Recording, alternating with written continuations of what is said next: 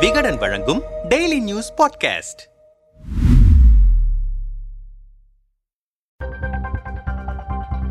அரசுமுறை பயணமாக அமெரிக்கா சென்றிருக்கும் பிரதமர் மோடி அந்த நாட்டுடன் பல்வேறு பாதுகாப்பு மற்றும் வர்த்தக ஒப்பந்தங்களை மேற்கொண்டிருக்கிறார். இது நமது அண்டை நாடான சீனாவுக்கு பெரும் தலைவலியை ஏற்படுத்தியிருக்கிறது. என்ன ஒப்பந்தங்கள்? சீனா ஏன் பதற்றம் அடைகிறது என அலசுவோம் நான்கு நாட்கள் பயணமாக அமெரிக்கா சென்றிருக்கும் மோடிக்கு சிவப்பு கம்பல வரவேற்பு அளித்து வரவேற்றிருக்கிறார் அமெரிக்க அதிபர் ஜோ பைடன். அதேபோல பரஸ்பரம் பரிசு பொருட்கள் பரிமாற்றம் யோகா தின விழா வெள்ளை மாளிகையில் பிரம்மாண்ட உணவு விருந்து நாடாளுமன்ற உரை என மோடி பைடனின் ஒவ்வொரு செயல் செயல்பாடும் உலக நாடுகளால் தொடர்ந்து கவனிக்கப்பட்டு வருகின்றன. குறிப்பாக இந்த பயணத்தில் அமெரிக்கா இந்தியாவுக்கிடையே கையெழுத்தாக இருக்கும் ராணுவ பாதுகாப்பு ஒப்பந்தங்கள் சீனாவின் கண்களை கடுமையாக உறுத்தியிருக்கிறது மோடியின் அமெரிக்க வருகை உறுதி செய்யப்பட்டதுமே அமெரிக்காவின் ராணுவ தலைமையகமான பென்டகனின் துணை செயலாளர் இலே ரேட்னர். பிரதமர் மோடியின் அமெரிக்க வருகை இந்திய அமெரிக்க உறவில் மிகப்பெரிய உந்து சக்தியாக இருக்கும். இரு நாடுகளின் உறவுகளில் புதிய அத்தியாயங்கள் தொடங்கப்படும். இந்திய ராணுவத்தை நவீனப்படுத்த தேவையான உதவிகளை அமெரிக்கா வழங்கும். இரு நாடுகளின் பாதுகாப்பு உறவு தொடர்பாக விரைவில் மிகப்பெரிய அறிவிப்புகள் வெளியாகும். முக்கியமாக இரு நாடுகளும் இணைந்து போர் விமானங்களுக்கான இன்ஜினை தயாரிப்பது தொடர்பாக ஆலோசிக்கப்பட்டு வருகிறது. பிரதமர் மோடியின் பயணத்தில் இது தொடர்பான ஒப்பந்தம் கையெழுத்தாகும் என தெரிவித்தார். இந்த நிலையில் அமெரிக்கா சென்றிருக்கும் இந்திய பிரதமர் மோடி அமெரிக்க அதிபருடன் பல்வேறு ஒப்பந்தங்களில் கையெழுத்திட்டிருக்கிறார். குறிப்பாக அமெரிக்காவின் அதிநவீன தொழில்நுட்பங்களுடன் கூடிய சக்தி வாய்ந்த எம் கியூ நயன் பிரிடேட்டர் வகையின் முப்பது ஆளில்லா ட்ரோன் விமானங்களை வாங்குவதற்கான ஒப்பந்தமும் கையெழுத்திடப்பட்டிருக்கிறது. இந்த எம் கியூ நயன் பிரிடேட்டர் வகை ட்ரோன்கள் நாற்பத்தி எட்டு மணி நேரம் வரை தொடர்ந்து பறக்கும் திறனுடையது. சுமார் ஐம்பதாயிரம் அடி உயரத்திற்கும் மேலே வரை செல்லும். இடைவிடாமல் ஆறாயிரம் கிலோமீட்டர் வரை தொடர்ச்சியாக பறக்கும் சக்தி வாய்ந்தது. இந்த எம் கியூ நயன் ட்ரோன்களில் பொருத்தப்பட்டிருக்கும் ஏவுகணைகள் மூலம்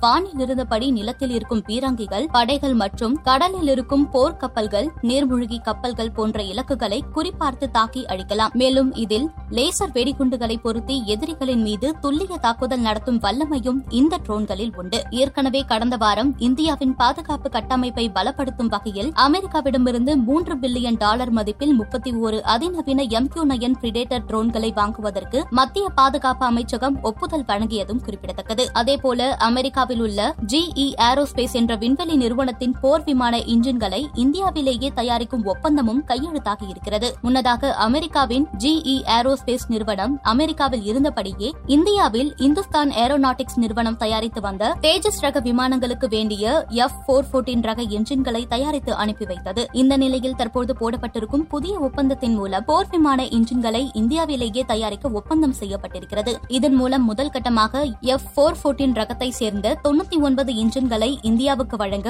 அமெரிக்க முடிவு செய்திருக்கிறது. இது தவிர இருநாட்டு விண்வெளி ஆராய்ச்சி நிறுவனங்களான இஸ்ரோவும் நாசாவும் இணைந்து செயல்படும் வகையில் ஆர்டிமிஸ் திட்ட ஒப்பந்தமும் கையெழுத்தாகியிருக்கிறது மேலும் சீனா சொந்தம் கொண்டாடி வரும் அருண் அருணாச்சல பிரதேசத்தை இந்தியாவின் ஒருங்கிணைந்த பகுதியாக அங்கீகரிக்கும் தீர்மானத்தை அமெரிக்க செனட் குழு பரிசீலிக்க முடிவு செய்திருக்கிறது. இந்த நிலையில் இந்தியாவும் அமெரிக்காவும் ராணுவ பாதுகாப்பு ரீதியில் நட்பு பாராட்டுவது இரு நாடுகளுக்கும் பரம எதிரிகளாக சித்தரிக்கப்படும் சீனாவுக்கு கடும் ஆத்திரத்தை ஏற்படுத்தியிருக்கிறது. இதுகுறித்து கருத்து தெரிவிக்கும் உலக அரசியல் நோக்கர்கள் சீனாவுக்கும் இந்தியாவுக்கும் இடையேயான பனிப்போரை அமெரிக்கா கூர்த்தீட்டுவதாக சீனா கருதுகிறது. இந்த சூழலில் அமெரிக்க அதிபர் ஜோ பைடன் சுட்டு வீழ்த்தப்பட்ட சீன உளவு பலூன் விவகாரத்தில் சீன அதிபர் ஜி ஜின்பிங்கை சர்வாதிகாரி என விமர்சித்திருக்கிறார். இதற்கு சீனா ஜோ பைடனின் கருத்து சீனாவின் அரசியல் கண்ணியத்தை மீறிய முற்றிலும் அபத்தமானது. உண்மைக்கு எதிரான பேச்சு அப்பட்டமான அரசியல் பதற்றத்தை ஏற்படுத்தும் முயற்சி என கண்டித்திருக்கிறது. இது வார்த்தை போருடன் நிற்காமல் சீனாவும் பதிலுக்கு ஆயுத குவிப்பிலும் பதற்றத்தை ஏற்படுத்தும் முயற்சியிலும் ஈடுபட வாய்ப்பிருக்கிறது என எச்சரிக்கிறார்கள்.